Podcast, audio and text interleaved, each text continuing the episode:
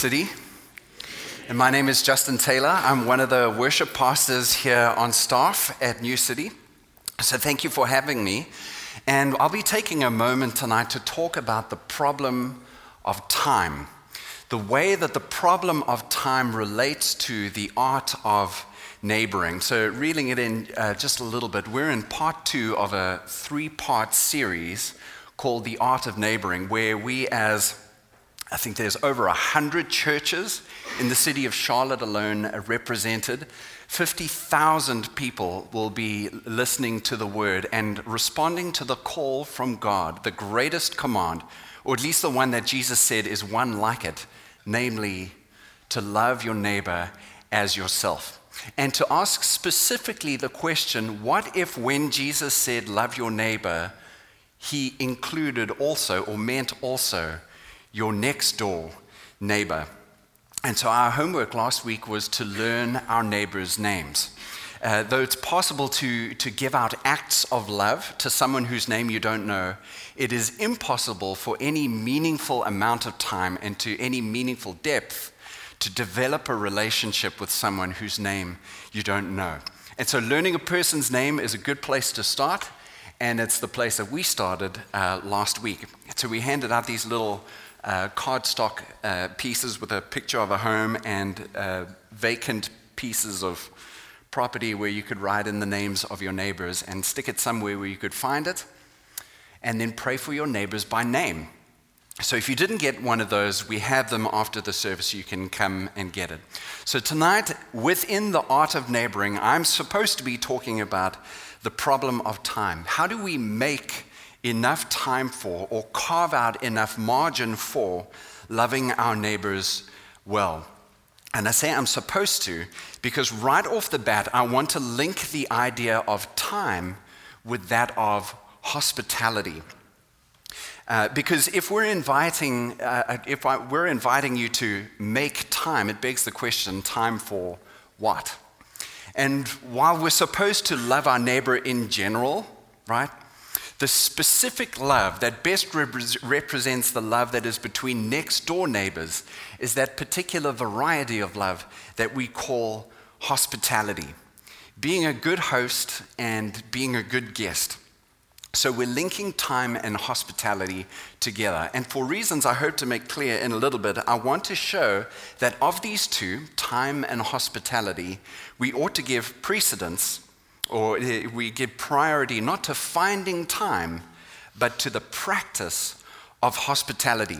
And so I'll say more about this in a minute, but in the meantime, I want to suggest that if we search for time, if we begin with the search for time, we never seem to have quite enough of it, or at least we never get to the place where we feel, I'm ready, or my house is ready.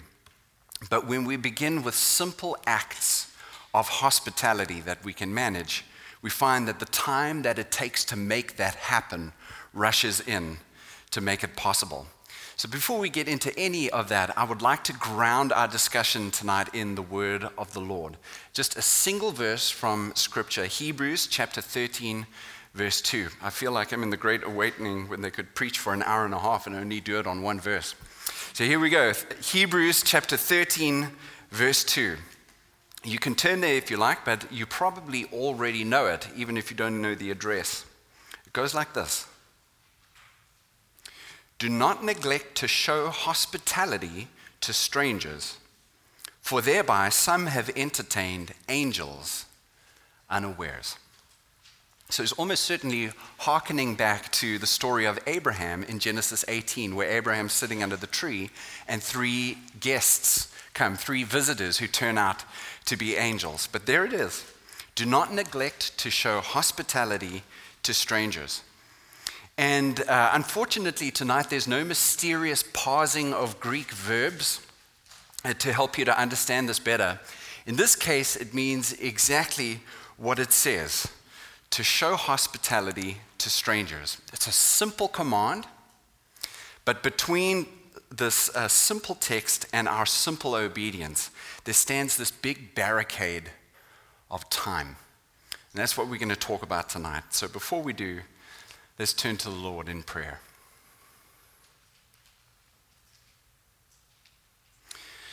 Father, we recognize that we ourselves are subject to time. But you, Lord, uh, as we sang, age to age you stand, and time is in your hand, beginning in the end. And so, Lord, for you, one day is as a thousand years, and a thousand years is one day. And so, Lord, as we read today, I pray uh, that you would teach us to number our days, that we may get a heart of wisdom. Because we ask it in Jesus' name. Amen. So, don't neglect to show hospitality to strangers, for in so doing, some have entertained angels unawares. Now, you'll probably notice that in this verse, it makes no attempt to show us how to manage our time in relation to hospitality. In fact, you'll be hard pressed to find any verse in the New Testament that has anything to do with hospitality that is going to help us with our modern problem of time management. It's a 21st century problem, not quite the problem that uh, shepherds and farmers and the trades that made that possible would have struggled with in the same way. You're not going to find the verse in the Bible where it says, okay, so Simon the tanner wanted to show hospitality. His boss was riding him really hard. He was pushing a deadline, you know, working the midnight oil, and he just had no margin. You're not going to find uh, that verse in the scripture because not, it doesn't seem to be, as it relates to hospitality, a biblical problem. It's our problem because we are a busy people. How often will you either hear or say when you ask the question, How are you doing? The response you either give or receive would be, I'm doing great, you know, just staying busy. There's a, there's a pastor in town, Kevin DeYoung, uh, an author as well, who wrote a book called Crazy Busy, subtitle, a mercifully short book about a really big problem. Uh, my favorite band, the Dave Matthews Band, wrote a song which is probably my favorite song, Ants Marching. And it says, Driving in on this highway, all these cars end up on the sidewalk, people in every direction, no words exchanged, no time to exchange. We live in a world where we ourselves and our neighbors have been shaped by calendars that are broken into 15 minute segments or less. And we know what this feels like. Many of you, as we drive home uh, to our houses, we're going to watch our neighbors pull in, garage goes up, car goes in, garage goes down. And that's the last you see of them before the, the shades are drawn. This is the reality into which we've been born.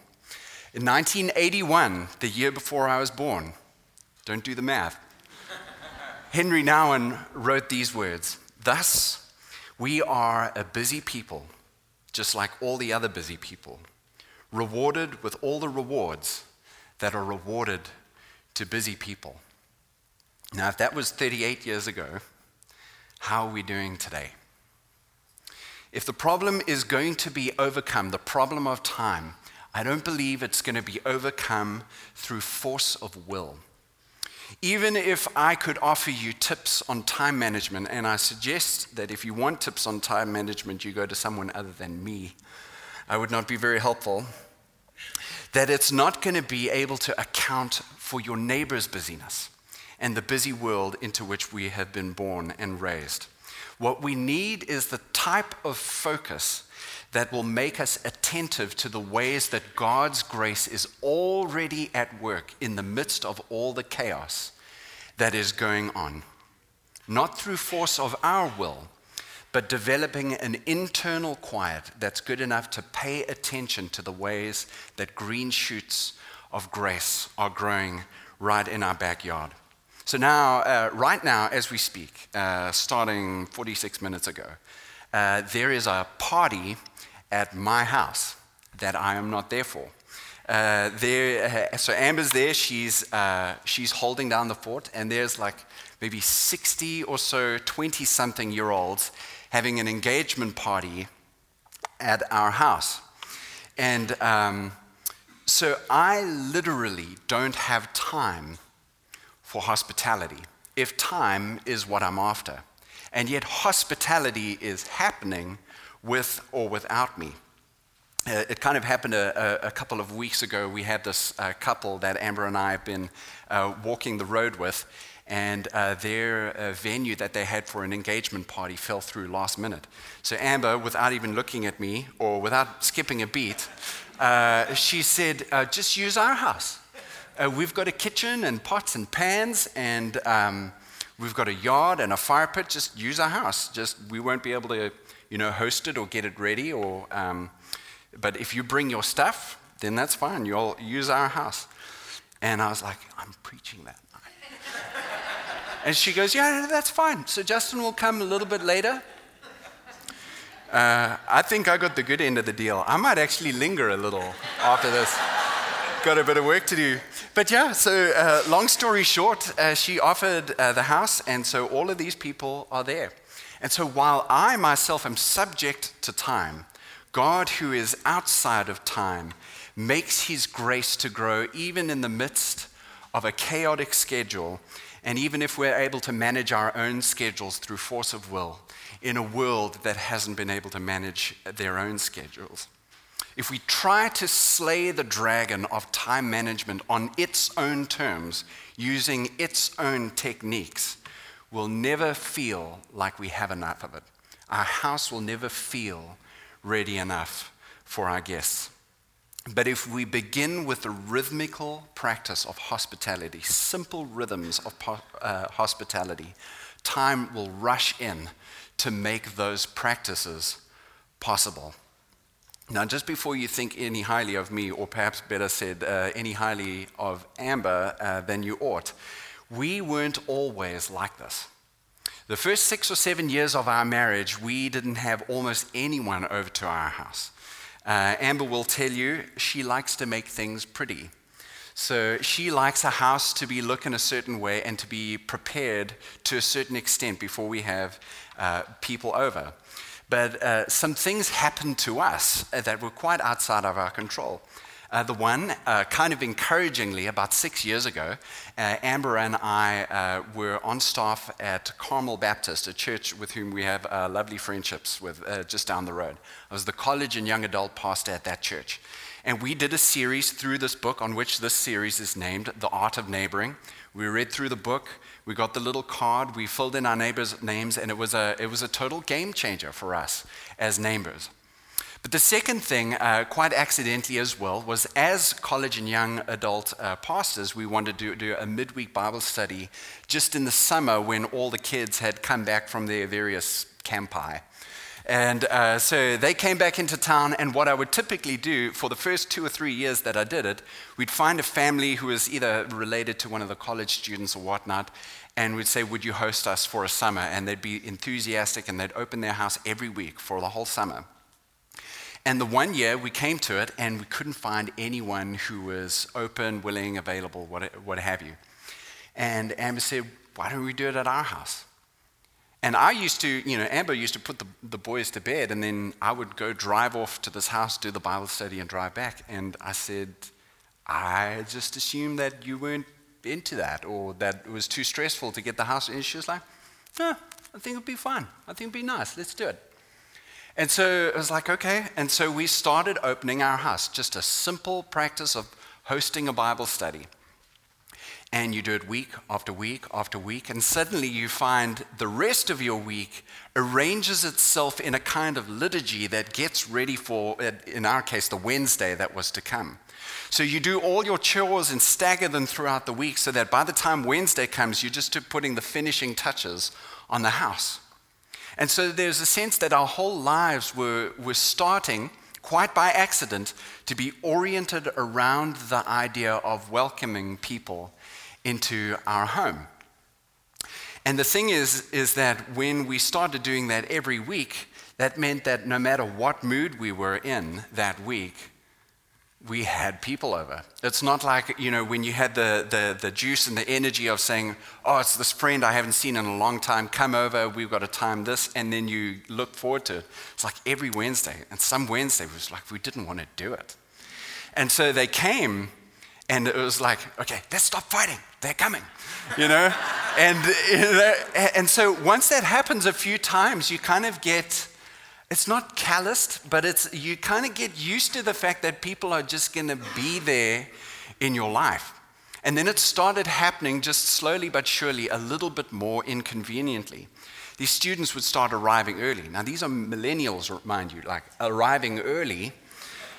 And the house is just, you know, we're putting those finishing touches, so the house is not quite right. You know, you're still putting like slip covers on the couches and busy mopping and sweeping. Then the people would come early, and they'd come early regularly.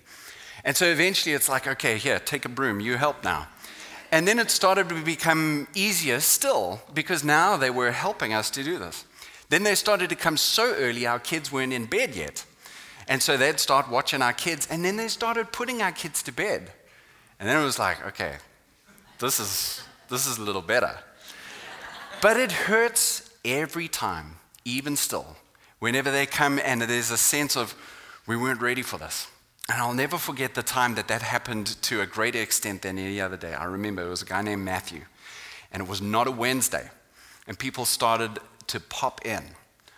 And uh, I, I wish I'd only known at the time that that was the goal all along to cultivate an environment where eventually people knew that we could pop in anytime.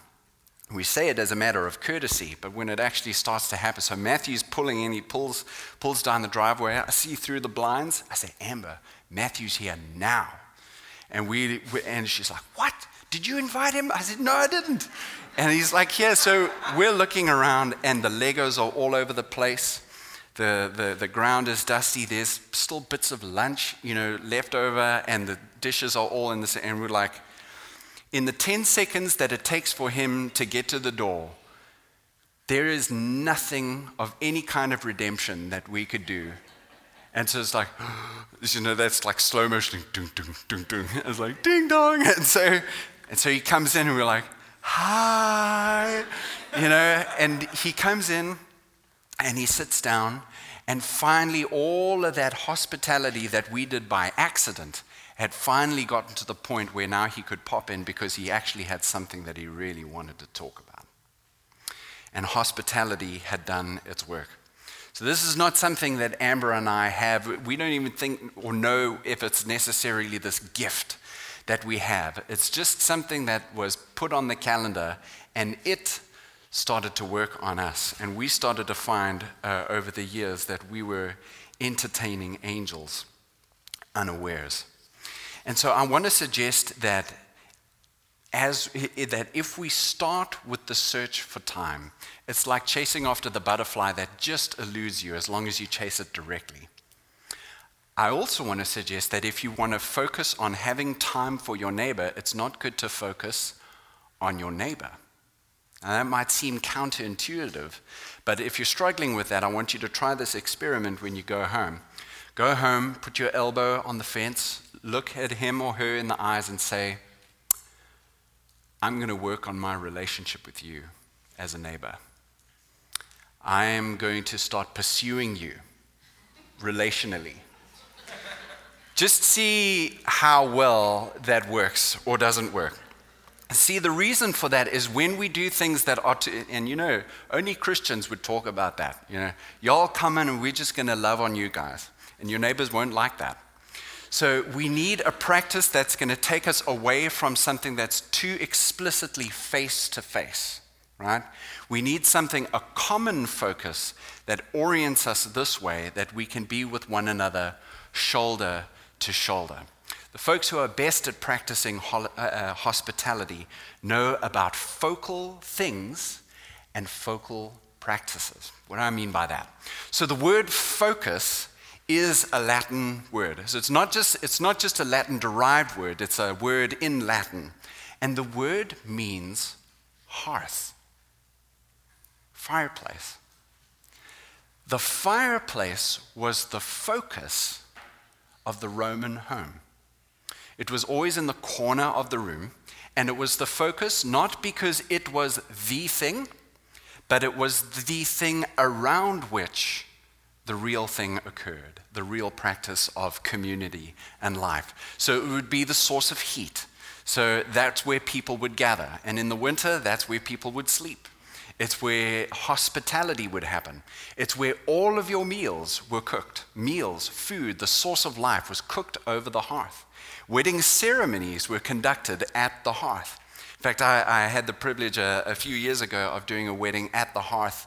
There was a, a lady who had grown up in the Greek Orthodox Church, and we did a, a wedding right at the hearth. And there was something kind of primal about that that resonates in the bones, even still. And it was beautiful. Uh, ancestors were buried under the stones that were at the hearth. It really was the focus of all life. And even to this day, if you get a picture of hospitality in your mind, often we think of a house with a chimney with smoke coming out of it, right? Lets us know, you know, the, the, the, the, orange light is glowing through the windows and someone is home. The traveler, the pilgrim can come and perhaps warm himself by the fire. A focal thing is a thing that when we introduce it, people gather. And a focal practice is a practice around that thing that causes us to gather. So, back to what I said. Go to your neighbors, uh, guys, go to your neighbors, all, all the guys, and say, um, hey guys, we're going to get together. We're going to stand in a circle and we're going to talk about our feelings. And you see how that goes. Now you can do the same thing. All you have to say, hey, we're having a fire pit. And the guys will gather in a circle and they'll talk about the fire and they'll talk about all the other fires they've been to. And by the time the coals have, have simmered down, they'll talk about their feelings. Focal practices have that kind of power to them. They're things around which we can gather, and they start to work a kind of magic of their own. I have this friend, Dave, who built a sauna in his backyard, a wood burning sauna with this big, like coal oven, uh, you know, big oven. And neighbors come from all over the place to go and sweat with them. It's kind of weird. But it works. It's a focal thing. People see it in the yard and they're like, oh, what's going on? All the smoke. Um, and people who know about focal practices and know how to work them are great at hospitality. And it doesn't have to be some elaborate piece of furniture. I've been in places from Bolivia to Africa to Ukraine with nothing but a soccer ball and a couple of bricks, and you have a party. Whether people are playing or not, or just spectating or coming around, it's a simple thing a little soccer ball, and everyone comes rushing in. Think about now the focal practices that are already around you, things that you already love, that if you put it in the room or if you take it outside, it's something that gathers people and you're excited about it. It could be as simple as a game of golf, watching a football game together, a bottle of wine, a puzzle, a game of cards, or a play date, sitting on a park bench together, shoulder to shoulder, with a perfect stranger, looking into the same park, watching each your own children. And it's amazing how focal practices can bring out the depths. They're not supposed to be things that are all encompassing, that all you can think about is this. But they have enough, they, they, they call your attention just enough, but not too much that you can't also engage with those who are around you. I've been to a, a, a tasting once or twice, and people will hold the glass and they'll talk about what's in the glass and where they've tasted it before. And it, it's always like this thing they can go back to when the conversation gets weird. Do you know what I mean? It's the kind of thing that you can always go back to. And people who are hospitable do this kind of thing intuitively. But for those of us who, for whom it's not intuitive, we've got to cultivate focal practices as a way of becoming hospitable ourselves. So I wonder if you know what the most universal focal practice is across all time, across all centuries, and across all continents. Can you guess what it might be? That's it the meal across all times and all centuries, the most focal thing would be a table. If it, you know, if you're in the West, it's a table. But the meal is the most universal focal practice. So uh, Kevin Hyatt, I don't know if he's here today. He's uh, he's um, the new finance guy here at New City. So a couple of weeks ago, we're sitting in the hallway, and uh, he comes. He says, "Today's Wednesday. It's my favorite day of the week." I said, "Why?" He says, "Well." Wife's got the kids, they go out and they do their things, and it's steak night. I'm like, okay. He says, yep. I go to Harris Teeter or Publix and I get like a 32 ounce bone in ribeye. I'm like, that's two pounds. He's like, I know. And he says, then I take it home and I get my cast iron skillet, I put it in the oven at 500 degrees. While the, while the steak comes down, well, it comes up to room temperature, just salt and pepper, nothing else. Then I get that pan out of there, I throw a stick of butter, and then I put the, put the steak on there for two minutes, turn it over, another two minutes, finish it off in the oven. It's medium rare, comes out perfect. Let it settle on the wooden block, and then I eat it straight off the wooden block with no sides. I was like, I'm coming to your house. and I did. So on Wednesday, I went to Kevin's house. I don't know him from Adam. He's a brand new guy on staff, and I was like, I'm coming to this house. And people who know how to work focal practices aren't going to talk about hospitality or the environment that they're cultivating. They know how to take something, and it's so counterintuitive. You think that people who are about community will talk about relationships and people and the personality traits of the people who will be involved. No, they talk about inanimate objects and things like cast iron skillets, and it just it makes it it's so non-threatening, right? It's, it, it takes your attention off the kind of confrontational idea and puts you shoulder to shoulder and like, I'm coming to your house. And it was amazing. And the steak was as good as he said it was going to be. It wasn't as big as he said. He was just kind of disappointed about that. But then we had amazing conversation amazing conversation. It was an incredible, incredible time that we had. The most universal practice across all times and cultures is the meal. And think about the fact that every single religious feast in the Bible is exactly that a feast. That's how the Lord gathers his people, whether it's from uh, Passover, unleavened bread, first fruits, whatever it is. He puts a meal there and the people come around. And the meal is not necessarily the thing, it gestures beyond itself to the one about whom these things talk. And so it's no exception in the New Testament as well. First Corinthians says, Is not the bread that we break not fellowship with the body of Christ? And is not the cup of blessing that we bless, is it not fellowship with the blood of Christ? For Christians, the most central focal practice is the Lord's Supper. That in the simplest inanimate things like bread and wine, we partake of something transcendent communion with one another and with God. The fellowship that we have on offer for our neighbors is not of our own making, it is an extension of the fellowship that we have with one another. The fellowship that we have with one another is not properly ours, but even that is received from the inexhaustible resources of the relationship that has existed from all ages past, present, and future between Father, Son, and Holy Spirit. In the high priestly prayer, when Jesus is pr- praying, not for his disciples at this point, but he's starting to pray for the world, he says, I ask not only for these, in other words, not only for the disciples, but also those who will believe me through their word, that they may all be one. As you, Father, are in me, and I in you, that they also may be in us, so that the world may believe that you have sent me.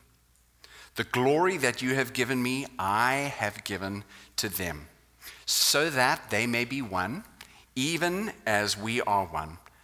I in them, and you in me, that they may become perfectly one. We're talking as one as the Trinity here, so that the world may know the two most important things that you sent me, that the Father has sent me, and loved them even as much as you have loved me.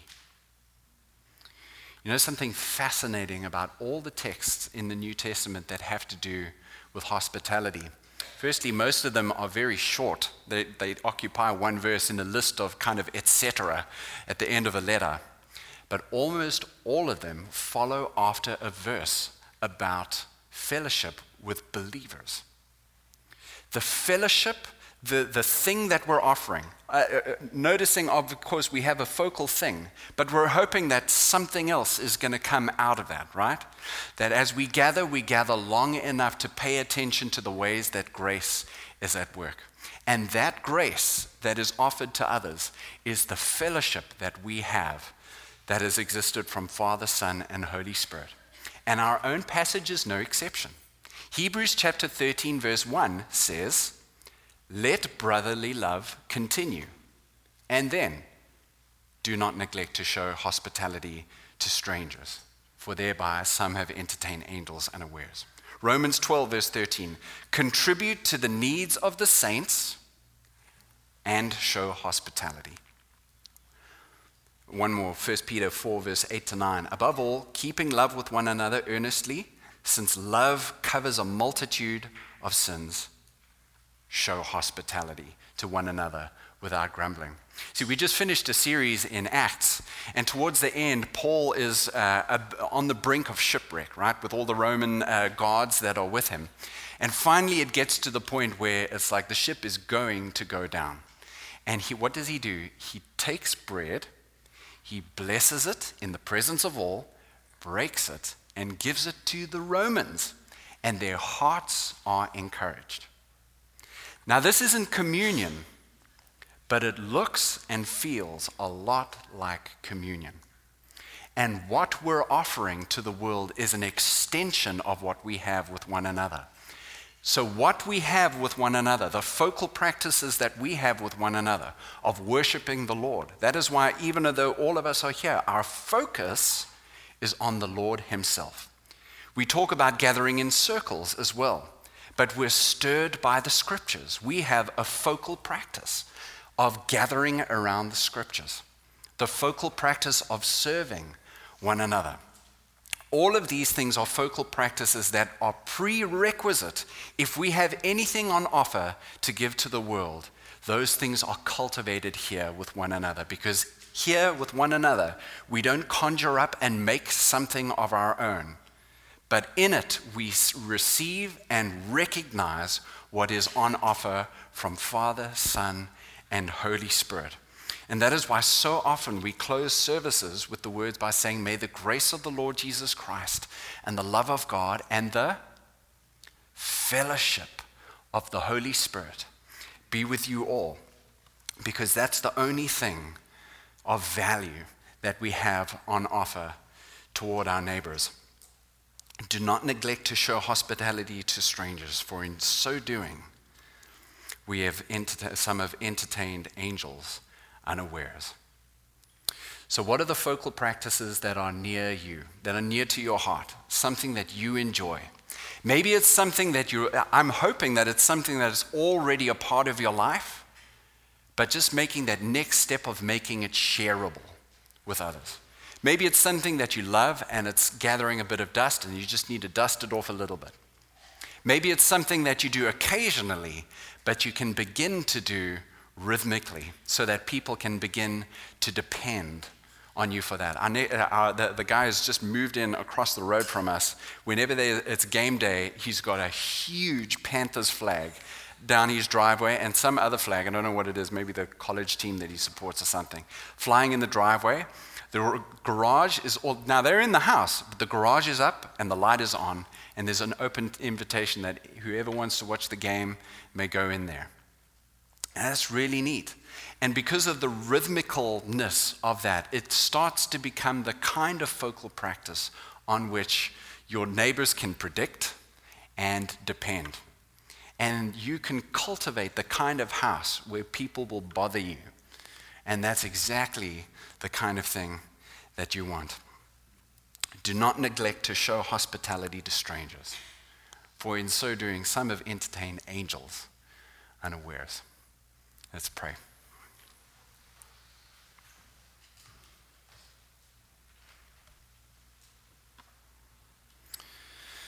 Father, your word tells us that we should not overlook the fact that um, with the Lord, one day is as a thousand years, and a thousand years as a day. And so, Lord, I pray that you would, um, that we would not be compulsive in trying to manufacture time as if you needed us to do that for your sake. But that, but that through the peace that only comes through your hand, that we would recognize that you are already at work in the lives of our neighbors and love them more than we ever could.